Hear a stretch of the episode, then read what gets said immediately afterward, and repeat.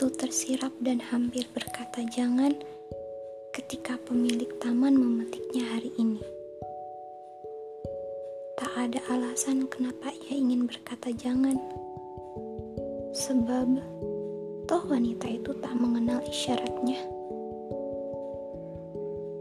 Tak ada alasan untuk memahami kenapa wanita yang selama ini rajin menyiraminya dan selalu menatapnya dengan pandangan cinta, kini wajahnya anggun dan dingin, menanggalkan kelopaknya selembar demi selembar dan membiarkannya berjatuhan menjelma pendar-pendar di permukaan kolam.